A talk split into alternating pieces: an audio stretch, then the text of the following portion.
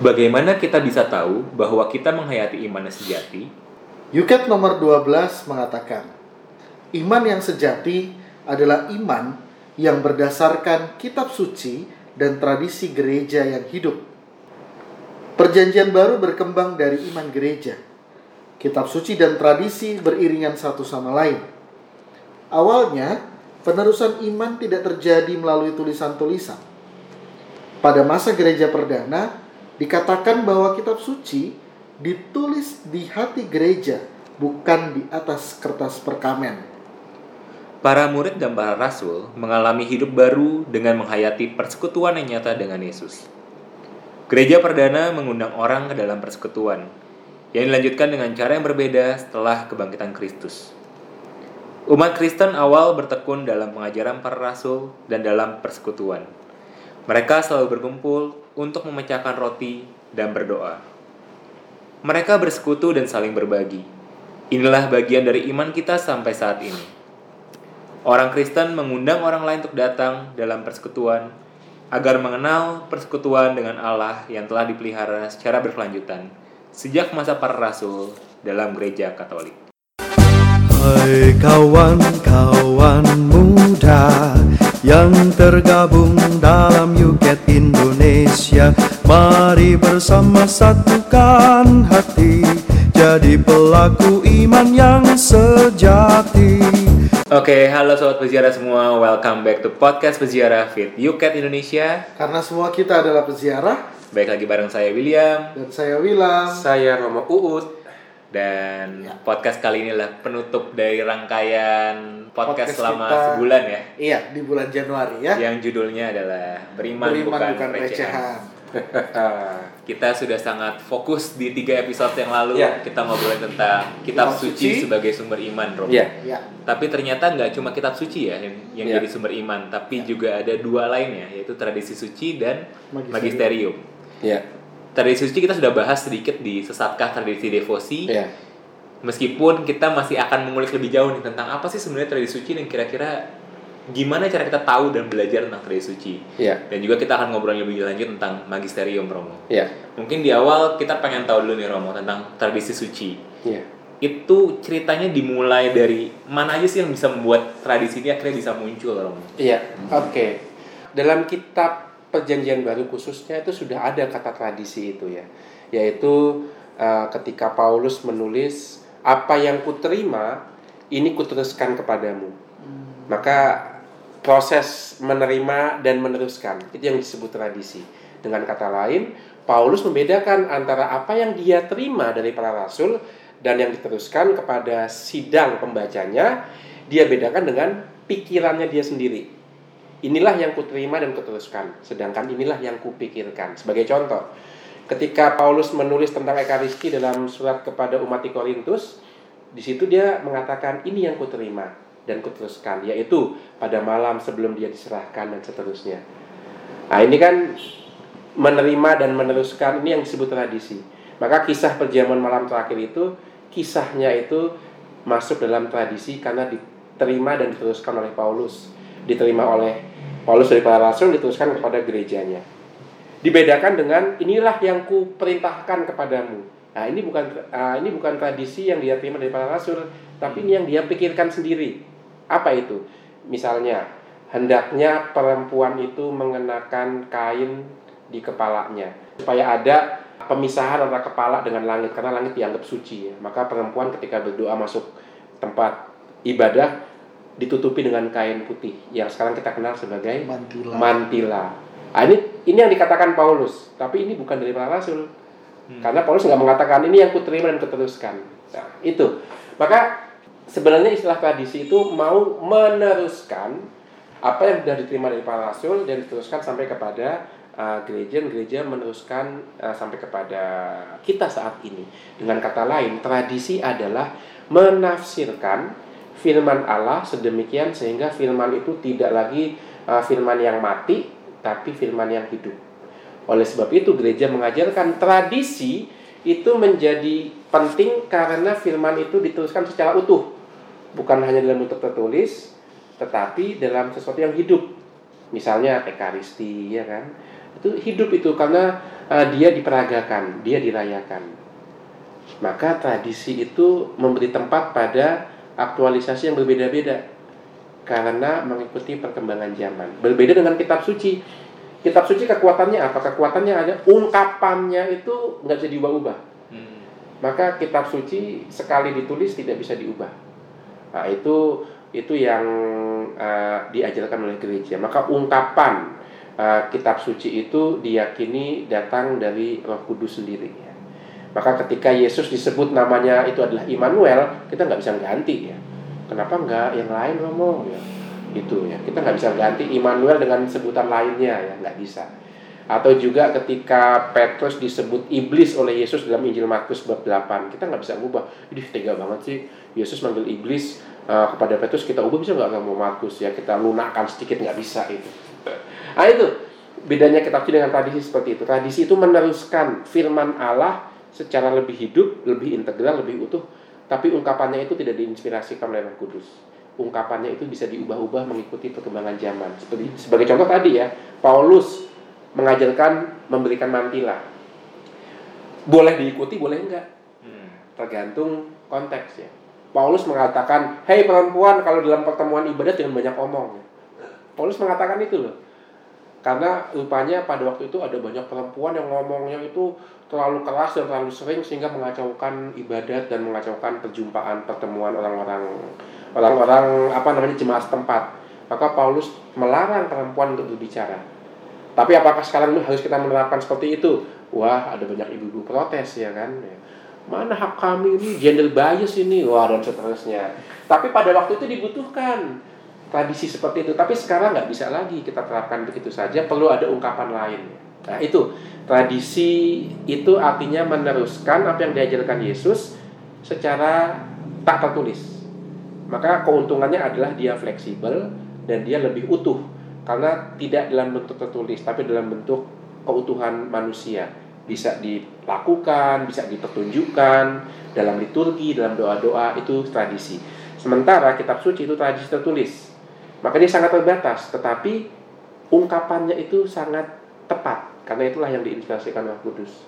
Maka seperti waktu kita membahas kitab suci kemarin memberikan inspirasi luar biasa kitab suci karena dari zaman ke zaman ungkapannya sama. Hmm. Tapi ditafsirkan berbeda-beda. Nah, penafsirannya itu yang disebut tradisi. Pertanyaannya siapa yang menafsirkan? Lahirnya yang disebut magisterium. Nah, maka magisterium adalah menafsirkan kitab suci secara tepat agar itu bisa menjadi tradisi. Nah, begitu relasi kitab suci, magisterium dan tradisi. Agak rumit nggak ya?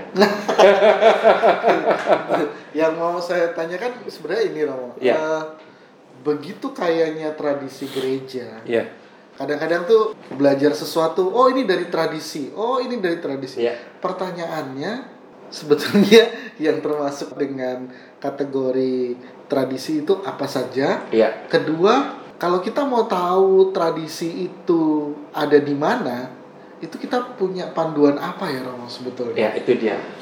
Ini menarik karena ada godaan untuk mengatakan ini tradisi, ini tradisi, dan ini, ini tradisi dan dibakukan dalam bentuk ajaran resmi. Yang menarik adalah gereja, bahkan ketika berhadapan dengan gerakan reformasi, menahan diri untuk menyebut ini tradisi. Konsili Trente tidak menyebutkan mana saja tradisi itu. Konsili Trente hanya menegaskan bahwa iman diteruskan tidak hanya melalui kitab suci tapi juga melalui tradisi yang hidup, artinya melalui penafsiran terus-menerus yang perlu dirayakan, perlu dilakukan dan seterusnya. Tapi isinya gereja tidak mau mengatakan. Tapi paling tidak kriteria ini tradisi yang sehat atau enggak nampak dari dua hal. Yang pertama, dia bersifat rasuli. Hmm. Ujung-ujungnya bisa dikembalikan kepada Tradisi ajaran rasul. Entah untuk menegaskan, entah untuk mengaktualisasikan. Itu yang pertama. Yang kedua, melayani firman. Maka tradisi tidak pernah bertentangan dengan kitab suci. Hmm. Nah itu. Sebagai contoh, membuat tanda salib itu tradisi atau ada dalam kitab suci? Tradisi. Tradisi ya kan, tapi ada loh akar dalam kitab suci ya, kan? Yeskiel bab 9 ayat 4 Ayat 4. dan Wahyu bab 22 ayat 4 ya kan. Nah itu orang bingung kalau hanya membaca kitab suci. uh, berilah tanda T di dahi. Maksudnya apa? Tapi ketika orang melihat tradisi atau kebiasaan membuat tanda salib, oh itu maksudnya. Kitab suci menjadi jelas karena ada konkretnya, wujud konkretnya. Itulah tradisi mengkonkretkan apa yang ada dalam kitab suci. Contoh hmm. lainnya perjamuan malam terakhir. Di kitab suci tulis itu Yesus mengambil roti, memecah-mecahkan dan kemudian membagikan kepada para murid. Tapi ketika itu dilakukan dalam Ekaristi dilihat, wah, kitab suci menjadi hidup. Maka tradisi adalah kitab suci yang hidup, yang dihidupi, yang dirayakan, yang dijalankan. Tidak pernah bertentangan dengan kitab suci. Sebaliknya, kitab suci itu uh, dijelaskan oleh tradisi. Nah, itu hubungannya seperti itu. Hmm. Isinya apa saja gereja nggak pernah mau mendetailkan ya. Biarlah itu terus berlangsung dalam sejarah uh, gereja. Karena selalu tradisi maunya mengaktualisasikan kitab suci. Biarlah itu terus berlanjut. Kalau dipatenkan nanti kita akhirnya punya kitab suci yang baru ya kan? Seperti orang-orang Farisi zaman dulu. Enggak gereja menahan diri untuk tidak berbuat itu. Biasanya tradisi yang umurnya lebih dari 100 tahun itu akan terus dijaga. Sebagai contoh mengapa dalam gereja Katolik tradisi defusi Bunda Maria masih hidup? Ya karena terus dijaga itu tradisi defusi itu. Sementara dalam denominasi lain gereja lain itu pelan-pelan hilang karena nggak dijaga. Hmm. nah itu itu tradisi. Maka devosi kepada Bunda Maria sebenarnya mengaktualisasikan dalam kitab suci cinta Yesus pada ibunya. Di atas salib Yesus kan mengatakan kepada perempuan ya pada Maria anakku ini ibumu. Ibu ini anakmu. Iya. artinya Yesus pun di saat menjelang ajalnya masih mikirin ibunya Jangan sampai ibunya nanti tidak ada yang merawat, tidak ada yang memelihara, maka dimasukkan ke dalam bilangan para murid, biar muridnya menjaga dia. Nah itu diteruskan dalam tradisi, diaktualisasikan melalui devosi kepada Bunda Maria, hmm. cinta kita pada Maria, seperti cinta Yesus pada Maria. Nah itu relasi tadi dengan kitab suci.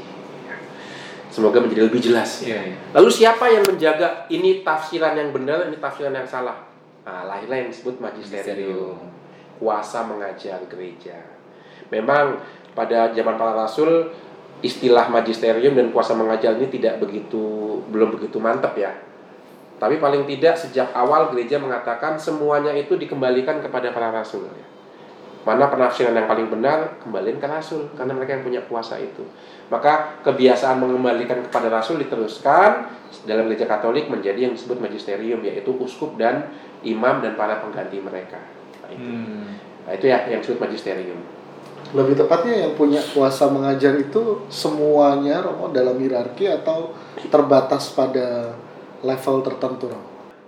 Magisterium itu ada dua sebenarnya dalam sejarah gereja. Ada yang disebut kolegialitas para imam, ada yang disebut monarki uskup. Ada dua tipe nih. Dalam gereja Katolik itu jadi satu. Hmm. Maka uskup itu selalu tinggal dalam kebersamaan dengan imam-imamnya yang disebut hierarki. Mereka ini yang punya kekuasaan menafsirkan dan menerjemahkan dan menafsirkan iman yang disebut hierarki itu. Tentu levelnya uskup lebih tinggi ya, karena imam itu tahbisannya itu numpang tahbisan uskup. Maka yang menahbiskan imam itu uskup. Ya. Hmm. Maka setiap imam yang ditahbiskan itu dalam tanda kutip numpang dalam tahbisan uskup. Itu sebabnya mengapa ada imam yang mendapatkan suspensi artinya ditanggalkan disuspend semua kuasanya itu nggak punya kuasa mengajar lagi dia. Hmm. karena nggak punya uskup. Uskup udah melepaskan kuasa mengajar dia. Dia bisa dipulihkan kalau dia punya uskup baru. Nah itu. Kekuasaan uskup kekuasaan kok jelek ya istilahnya ya. Tapi uh, kuasa mengajar uskup tentu uh, lebih tinggi daripada imam di abad pertengahan kemudian ada dua ada dua juga tuh. Ada magisterium akademik jadi rupanya di abad pertengahan itu dosen-dosen teologi juga punya kuasa mengajar. Hmm. ada magisterium pastoral yaitu imam dan para uskupnya. Nah itu. Yang menarik sekarang adalah Paus Franciscus rupanya menggabungkan itu semua. Karena awam artinya para teolog diberi tempat dalam kuasa mengajar dengan cara dijadikan anggota dalam kongregasi ajaran iman awam-awam diangkat loh di situ dan bukan hanya awam awam perempuan hmm. nah itu lihat bagaimana uh, kuasa mengajar juga melibatkan awam yang kompeten di sana bukan hanya hierarki ya atau orang yang ditahbiskan. Itu menariknya perkembangan gereja uh, sekarang ini kita lihat. Ya. Nah, Itu kembali kan Ya. sebetulnya eh, kalau kita lihat para uskup, imam itu kan tetap manusia Romo ya. Iyalah. Bagaimana bagaimana melihat dengan jernih kuasa mengajar yang mereka miliki magisterium ini memang tepat. Hmm, iya. Ada satu filsuf namanya Paul Ricoeur itu pada mulai dia nggak begitu suka dengan kehadiran magisterium dalam gereja Katolik ya, karena dia juga bukan orang Katolik ya, dia dari gereja Reformasi ya. Tapi makin lama dia makin paham dan merasa itu penting itu. Karena kalau tidak ada satu institusi yang punya kuasa uh, menentukan mana tafsiran yang benar dan tidak, itu lalu sembarangan semuanya. Perlu ada satu kesatuan penafsiran dan di situ dalam kesatuan penafsiran itu ada orang-orangnya. Nah, dan itu bukan hanya gereja, dalam setiap lembaga kan ada itu namanya CEO atau apa yang bisa menafsirkan kebutuhan perusahaan itu apa. Kalau semua karyawan bisa menafsirkan kebutuhan perusahaan lalu ngambil keputusan masing-masing, ambiar itu perusahaan, ambiar lagi ya kan. Maka itu sebenarnya manusiawi. Justru itu sangat manusiawi. Maka dalam gereja Katolik dibutuhkan juga tuh uh, orang-orang yang ditentukan untuk punya kuasa ini tafsiran yang benar, ini tafsiran yang salah. Lalu bagaimana supaya itu tidak sewenang-wenang? Nah, kita punya kriterianya. Selama itu tidak melawan kitab suci dan melawan tradisi para rasul, nah itu dia menjalankan tugas kuasa menafsirkan dengan baik dan dengan benar ya. Tapi sekarang lebih setelah Konsili Vatikan kedua lebih tegas lagi. Magisterium fungsinya melayani umat. Wah, itu dia. Melayani umat untuk lebih memahami kitab suci dan lebih memahami tradisi suci para rasul. Maka bukan sewenang-wenang tapi pertama-tama mereka harus mendengarkan umat dulu nih sebagai contoh. Hmm. Ketika Paus mengeluarkan dogma Maria Immaculata, itu dia nggak nggak kerja sendirian di atas meja gitu kan? Iya, saya besok akan mengeluarkan dogma Maria dikandung tanpa noda. Nggak begitu cara kerjanya. Sebelum dia mengeluarkan dogma Maria dikandung tanpa noda, dia mengirim surat kepada setiap uskup di seluruh dunia. Oh. Isinya apa? Hai uskup, tolong lihat devosi umat di keuskupanmu kepada Maria apakah mendukung dogma Maria dikandung tanpa noda? Apakah devosi mereka itu menegaskan kembali bahwa sungguh Maria dikandung tanpa noda? Lalu uskup yang menerima surat itu akan menjalankan perintah itu. Tapi nggak bisa uskup sendirian. Hai imam-imam di keuskupanku ya, lihatlah devosi umat-umat parokimu ya. Apakah devosi mereka mendukung dogma Maria dikandung tanpa noda? Ada pengamatan melihat umat devosi Maria mendengarkan cerita umat tentang Maria lalu dikembalikan ke Paus. Paus membaca semuanya itu ah ternyata devosi umat Katolik seluruh dunia tidak bertentangan dengan dogma Maria dikandung tanpa noda bahkan menunjukkan secara implisit keyakinan bahwa Maria dikandung tanpa noda baik sekarang aku akan menegaskan apa yang implisit dalam iman umat dalam bentuk dogma. Nah itu cara kerjanya seperti itu Dan itu Paus Pius ke-9, Romo. Ya, maka Paus Pius ke-9 begitu mengeluarkan dogma. Dia nggak nggak bangun tidur, wah gue punya ide dogma Maria Immaculata nih, ah gue tulis ah enggak. Dia minta pendapat dari uskup supaya uskup mengamati devosi umat. Maka apa yang implisit diyakini oleh umat dieksplisitkan dalam bentuk dogma dan ajaran gereja. Itu tugasnya itu mengeksplisitkan bukan ujuk-ujuk menciptakan ajaran baru enggak. Tapi mengeksplisitkan apa yang sudah diyakini. Itulah Hmm. tugas magisterium. Konkretnya magisterium ini apakah seperti sekarang yang kita kenal dengan surat-surat exhortation apostolik, iya itu masuk magisterium. Persis itu masuk masuk magisterium. Bahkan konstitusi apostolik. konstitusi apostolik katekismus ya. Itu pun magisterium. Yang menarik salah satu contoh menariknya adalah perkembangan bagaimana gereja katolik bersikap di depan hukuman mati. Secara implisit kita menolak hukuman mati. Tapi secara eksplisit ada perkembangan tuh. Dalam katekismus misalnya dalam Yohanes Paulus kedua secara implisit gereja menolak tapi yang dikatakan secara eksplisit adalah gereja bisa mentolerir hukuman mati selama itu membela kehidupan. Hmm. artinya bisa menyelamatkan satu bangsa atau dikatakan gereja tidak pernah melakukan hukuman mati. Nggak pernah loh gereja. Loh Romo dulu itu Giuliano Bruno dibakar ngomong enggak yang Inquisisi. membakar bukan gereja. Gereja hanya menetapkan orang ini pantas dihukum mati. Tapi yang melaksanakan adalah militer adalah pemerintah sipil ya. maka gereja tidak pernah menerima hukuman mati apa melaksanakan kekuasaan melaksanakan hukuman mati diserahkan kepada tangan sipil. Itu Yohanes Paulus kedua eksplisitnya seperti itu. Tapi implisitnya di bawah sebenarnya menolak. Pas Paus Franciscus Diralat. nggak diralat tapi ditegaskan. Oh. gereja mengeksplisitkan apa yang implisit sudah ada. Gereja dengan alasan apa pun Menolak. tidak menerima hukuman mati. Lama kok nggak ujuk-ujuk aja ditolak begitu? Ya sekali lagi kehidupan kan bukan instan ya butuh proses. Maka eh, pengungkapan secara eksplisit juga pelan-pelan dilakukan tergantung dengan kebutuhan zaman ya. nah itu. Maka Paus Franciscus tahun 2018 ya kalau nggak salah ya itu mengeksplisitkan gereja menolak hukuman mati alasan apa pun tidak diterima. Itu contoh lainnya bagaimana tugas magisterium adalah mengeksplisitkan secara verbal apa yang implisit sudah diyakini sudah ada di bawah sadar. Itu. Kalau eh, surat gembala hasil-hasil sinode keuskupan atau bahkan sinode para uskup itu termasuk magisterium. termasuk. karena dia mau menafsirkan firman Allah atau mengaktualisasikan firman Allah dalam uh, konteks yang konkret. Itu termasuk juga. Maka termasuk juga surat seruan dari uh, konferensi wali gereja termasuk juga dari konvensi uh, uskup-uskup regional misalnya FABC itu juga magisterium itu juga yang menjadi rujukan bagaimana kita beriman secara kontekstual. Maka sekali lagi magisterium menafsirkan firman Allah menurut kebutuhan yang pas. Lahirlah tradisi ya. Nah itu. Maka penafsiran magisterium itu menjadi- bisa menjadi tradisi juga ya kan? Seperti itu. Nah, kalau aku mau nanya lebih baik tentang tradisi suci atau Iya. mungkin magisterium ya Romo. Tadi berkaitan dengan apa yang William katakan kalau mungkin paus pun bisa salah gitu.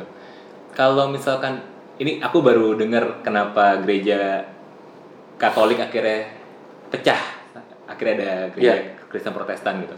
Karena kan ada beberapa dalil yang dianggap tidak tidak tidak apa ya, tidak benar ya oleh Martin Luther gitu. Ada satu yang menarik yaitu surat indulgensia ya Romo ya. ya Yang kalau apa kalau aku nggak salah ya mungkin boleh diluruskan kalau misalkan waktu itu paus memperbolehkan eh, umat untuk memperoleh surat in- indulgensia ini ya dengan memberikan donasi Iya. yang yang dikatakan kalau surat ini diterima oleh umat maka siapa yang didoakan oleh umat ini langsung pindah dari purgatorium langsung ke surga. surga Nah, apakah itu termasuk magisterium Romo? Ya, nah di sini perlu dibedakan antara tradisi para rasul, lalu juga kebutuhan umat pada saat itu, dan juga situasi politik pada saat itu. Eh, Paus waktu itu butuh duit untuk bangun Santo Petrus ya. Maka sebenarnya di sini itu lebih ke kebutuhan ekonomis daripada ajaran ajaran gereja ya. Dan itu yang disalah tafsirkan oleh Martin Luther. Martin Luther sebenarnya nggak perlu ya sampai memberontak seperti itu ya. Itu bisa dibuat kok dalam dia apa debat teologis sebenarnya. Tapi yang menjadi masalah adalah bukan pausnya, tapi pengkhotbahnya Hmm. yang cari duit dengan menjual surat indulgensi sedemikian sehingga umat awam begitu terpukau dan rame-rame daripada beli roti buat anak saya yang kelaparan mendingan beli surat indulgensi untuk jiwa orang tua saya yang ada di api penyucian. Nah, itu itu lebih terkait masalah komunikasi. Bagaimana itu uh, dilakukan dan tujuannya untuk apa? Situasi iman waktu itu kan gereja dengan politik jadi satu ya pada pertengahan itu. ya. Maka dengan satu dan lain cara gereja akan mencari uang untuk bisa menampilkan dirinya sebagai sesuatu yang megah, sesuatu yang besar, termasuk membangun uh, Basilika Santo Petrus. Ah, itu apakah termasuk magisterium? Kalaupun dibilang itu termasuk cara menafsirkan pada masa itu, iya. Tapi sekali lagi itu dilihat pada konteksnya dan itu bisa kemudian diperbaiki, Hmm. Nah, bisa koreksi karena perwahyuan juga continue terus menerus. Soal indulgensinya tidak salah, tetapi cara mengkomunikasikannya itu yang bisa membuat umat awam uh, menafsirkan dengan begitu datar, begitu mudah, begitu harafiah. Dan pasti itu yang dicari orang kan karena uh, dibuat semudah mungkin Mudahan ya. dan dapat duit secepat dan sebanyak mungkin. Nah, itu masalahnya. Caranya bisa kita kritik. ya. Mhm. Nah, itu itu masuk dari magisterium karena keluar dari tangan hierarki, dari tangan paus, tapi itu kemudian dikoreksi ya kan, kemudian bisa di dikoreksi karena itu juga tafsiran manusia juga. Seperti itu. Hmm. Paus sendiri punya apa yang disebut dengan infalibilitas Romo. Iya, infalibilitas paus. Itu apa Romo ya? Iya, in itu kan uh, penyangkalan ya, valibilitas itu itu kemungkinan bisa salah. Maka paus tidak bisa salah. Wih, kayak Tuhan. Oh, ntar dulu, stop dulu. Paus nggak bisa salah dalam hal ajaran iman dan menyangkut keselamatan. Itu ajaran iman menyangkut keselamatan dan juga ajaran moral. Paus nggak bisa salah. Itu yang pertama. Maka nggak semuanya. Misalnya pausnya pembela Inter Milan ya, ya umat Katolik nggak perlu. Wah, karena pausnya itu nggak bisa salah, maka Inter Milan pasti menang. Jangan diikutin ya, karena itu nggak menyangkut moral dan nggak menyangkut keselamatan jiwa ya. Maka yang bela Juventus atau Liverpool tetap selamat jiwanya. Nah itu, itu yang pertama. Lalu yang kedua, infalibilitas itu nampak ketika dia ex katedral menyatakan ajaran. Ex artinya apa? Artinya dia mengatakan, ya aku mengatakan ini sebagai pemimpin tertinggi. Primus inter parens. Dan itu sangat jarang terjadi. Sangat jarang karena tidak banyak paus uh, yang berani menggunakan kuasa itu. Tidak banyak. Walaupun dimungkinkan tapi nggak banyak. Uh, misalnya soal indulgensi, dia nggak secara ex katedra mengatakan itu. Dia tidak mengatakan itu sebagai dogma, ya. Sebagai pewahyuan nggak berani dia. Uh, itu maka itu levelnya lebih rendah dan bisa dikoreksi. ya. Nah, maka perlu syarat dua hal itu untuk menunjukkan infalibilitas. Yang pertama menyangkut moral dan ajaran iman. Yang kedua ex katedra.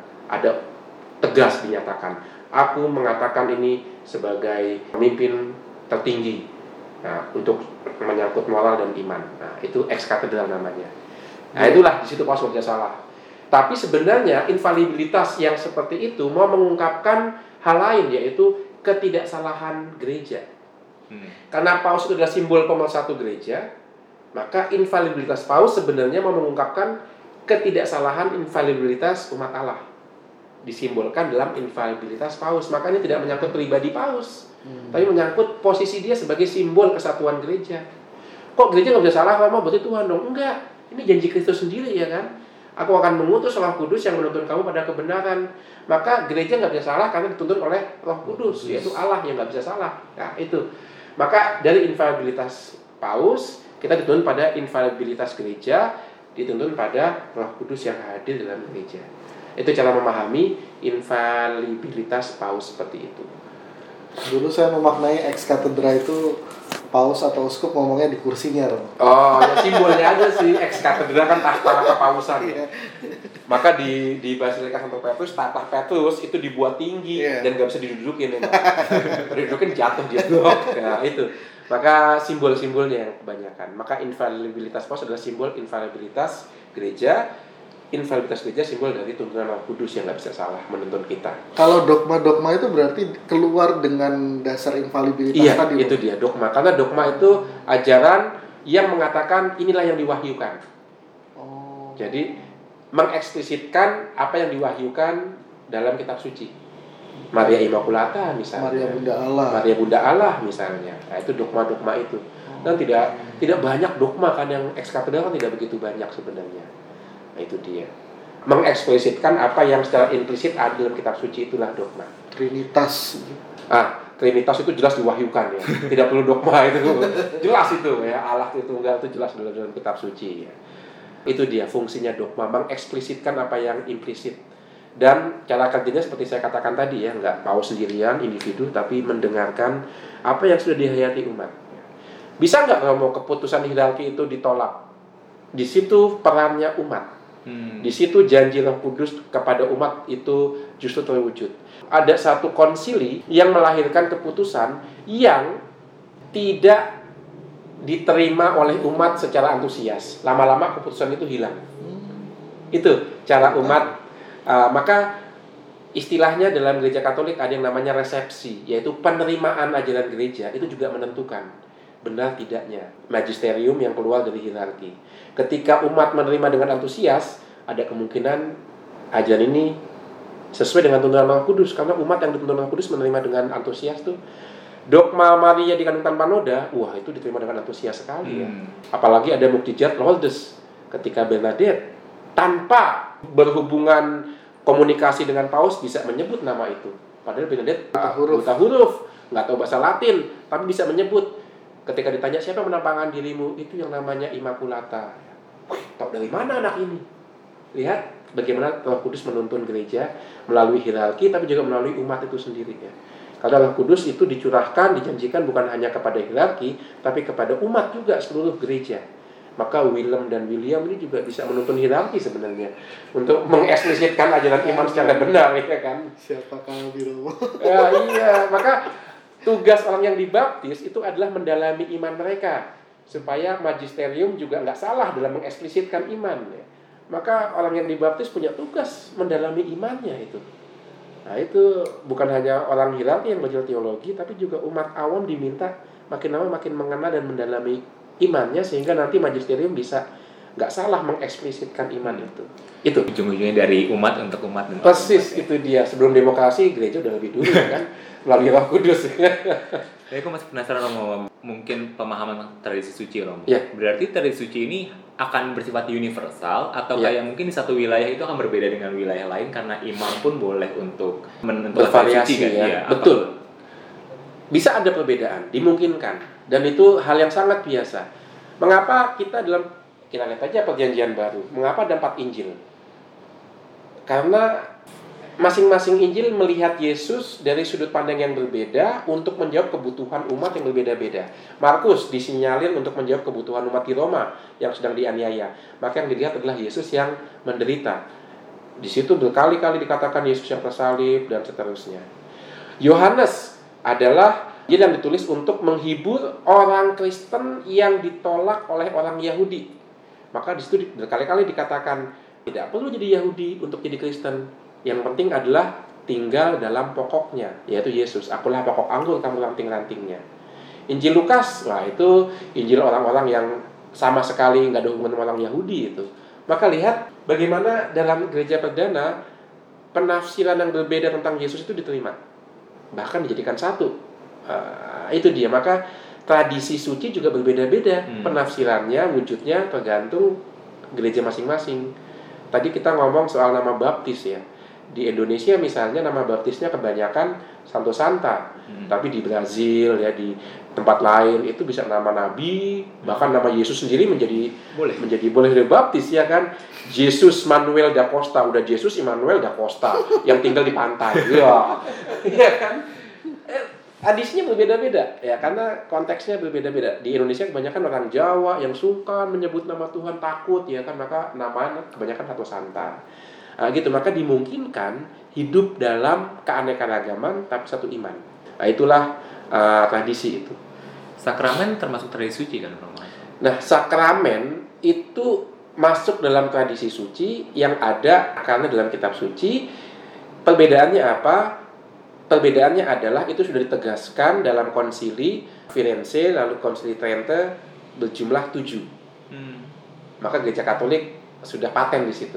Sudah Biasanya bisa nggak bisa berubah gitu ya. nggak bisa berubah lagi ya. Tapi yang bisa berubah apa? Yang bisa berubah adalah uh, ritusnya itu berkembang dari masa ke masa. Tapi juga ritusnya berkembang tapi nggak ekstrim berubah bisa kita ubah besok kita gonta-ganti urutan-urutan ekaristi enggak. Karena apa? Karena urutan ekaristi ternyata juga asalnya itu dari tradisi gereja perdana itu. Sabda dulu baru ekaristi. Itu ada akarnya di gereja perdana. Perubahannya adalah ditambahkan atau juga dimasukkan bagian-bagian yang bersifat lokal. Sebagai contoh, ritus Milan yang disebut ritus Ambrosius ya, itu salam damai itu dilakukan di awal. Itu ritus Ambrosiana. Salam damai jadi begitu begitu Tuhan sertamu sertamu juga doa pembuka lalu ada salam damai langsung supaya nanti pas menerima sabda dan ekaristi kita udah damai sama sesama. Tapi dalam ritus Katolik pada umumnya salam damai setelah doa Bapa Bapa kami. Ada perbedaan di situ. Maka dimungkinkan perbedaan ritus. dalam ekaristi yang sama. Nah, itu dia. Iya, aku dapat insight baru Romo karena dulu sebelum aku belajar tentang Katolik ya, Iya. Aku ngerasa Katolik itu konservatif banget. Oh iya. Dulu ya kayak ah ini kok gini terus ya Iya, kayak iya, ngebosenin segala macam. Tapi ternyata wow banyak Ada banyak ya. hal yang bisa kita Iya. pelajari ya. Belum lagi ritus dari gereja-gereja timur ya, yang juga diterima dalam gereja Katolik. Sebagai contoh, ritus-ritus gereja timur itu ketika konsekrasi itu dinyanyikan. Pada malam yang terakhir itu dinyanyikan tuh.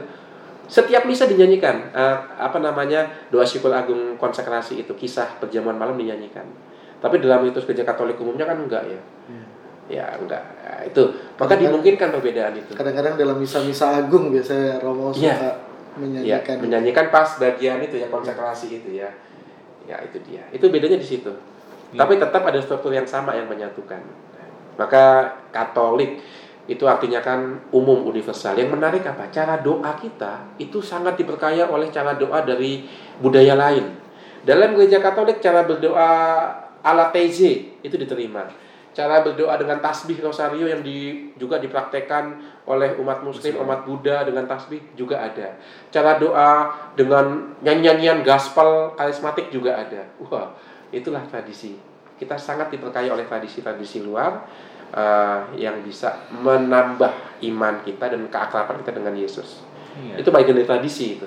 Mungkin Ya. saya ngerasa justru yang kurang itu komunikasinya antara apa yang sudah gereja ajarkan kepada umat. Umat Romo. iya, Karena kan kalau kita umat. cuma ke gereja doang kan nggak Iya. ngerti ya hal-hal kayak Iya, gini. Romo. betul. Maka Pertanyaan di awal tadi Romo, saking kayanya tradisi iya, karena mungkin tidak ada kodifikasi dan mungkin proses penyampaian yang kurang gamblang gitu, orang jadi ngerasa, oh kok ada ini ya? Oh kok ada ini ya? iya. Tahu ya sudah jadi kebiasaan aja. Iya. Iya, itu dia. Maka kata case itu harusnya nggak boleh berhenti itu ya. Kata case itu ujung tombak. Orang yang mengalami kata case yang dalam tanda kutip ya utuh itu akan melihat kekayaan gereja luar biasa. Maka nggak nggak pernah ada yang namanya fanatisme sempit dalam gereja Katolik itu tidak ada. Salah kalau kemudian orang terjerumus ke situ. Ini Ngomong-ngomong katekes adalah ujung tombak Romo. Kan Tadi eh, magisterium berarti kuasa pengajaran diberikan kepada eh, Hierarki. religius ya. Ya, Nah, apakah orang awam yang benar-benar awam misalnya kayak aku atau William itu boleh untuk mungkin bukan mengajarkan tapi ya, tapi mungkin untuk sharing kepada umat-umat Katolik yang lain tentang ajaran gereja yang mungkin ya kita bisa salah bisa benar tapi apakah kita boleh untuk sharing dan segala macam Oh boleh, boleh. Tentu setelah banyak konsultasi, banyak melihat rujukan dari ajaran-ajaran baca dokumen, begitu ya dengan persiapan istilahnya ya. Boleh saja ya karena apa? Roh Kudus itu dijanjikan dan diberikan kepada seluruh umat, tidak hanya hierarki ya, tapi seluruh umat. Yang pertama, yang kedua, ketika dibaptis kita itu ikut dalam tiga perutusan Yesus ya kan, imam, nabi dan raja Aja. mengajar itu bagian pada nabi. Maka tugas kenabian ini milik seluruh umat sebenarnya. Maka Konsil Vatikan kedua itu benar itu mengembalikan gereja sebagai umat Allah. Semua umat punya tugas kewajiban mengajar seperti itu. Lu hierarki kehilangan tugas oh enggak, dia menjadi rujukan tetap. Tetap walaupun awam yang mengajarkan, rujukannya tetap ke hierarki penjurunya hierarki penjulunya hierarki. Seperti yang ditulis oleh dokumen ya, misalnya kan dokumen Konsili Vatikan II, sidang para uskup, rujukannya ke hierarki. Maka itu yang membedakan. Kita itu punya rujukan yang satu. Ya, Ya, sementara ada banyak organisasi keagamaan lain rujukannya macam-macam ya kan, tergantung pendirinya dan seperti enggak kita rujukannya satu kok. Nah itu, itu mengapa uh, gereja Katolik punya salah satu ciri utamanya adalah ciri struktural organisatoris sangat kuat. Ya. Kalau ada kesatuan ajaran, rujukan pecah terpecah itu. Nah itu. Luar biasa Maka jangan takut mengajar. Ini William dan William sudah kaya lah dengan ajaran gereja lah. Maka bikin podcast gini kan, maka bisa mengajar lah untuk anak-anak muda yang nyambung gitu ya. Jadi ingat kutipannya katekesi tredende. Iya, Katekesi itu panggilan dan tugas gereja dalam segala zaman. iya persis itu dan setiap orang ya. Bapak-bapak kepala rumah tangga juga bisa berkata kisah dalam keluarga. Nah itu. Semoga tidak terlalu berat untuk rekan-rekan muda. Ya, ini ini bahan satu semester ya. teologi. Tips singkat Romo, bagaimana kita memperdalam tradisi suci? Bagaimana kita memperdalam tradisi suci? Pertama, akrab dengan kitab suci. Yang kedua, terbiasa tenggelam dalam liturgi dan perayaan-perayaan gereja. Yang ketiga, punya devosi pribadi. Kalau kita menghubungkan ke- ketiga hal itu ya, devosi, liturgi, dan kitab suci, wah, udahlah, kita hidup sebagai manusia yang utuh ya. Karena ke mana pun dan apa pun yang kita buat, kita punya rujukannya. Nah, kitab suci 11 abad ya kan, tadi 11 abad. Liturgi menghidupkan yang 11 abad itu ya kan. Devosi memberikan isi emosi kepada uh, perayaan iman kita. Maka orang yang bahagia adalah orang yang punya tradisi.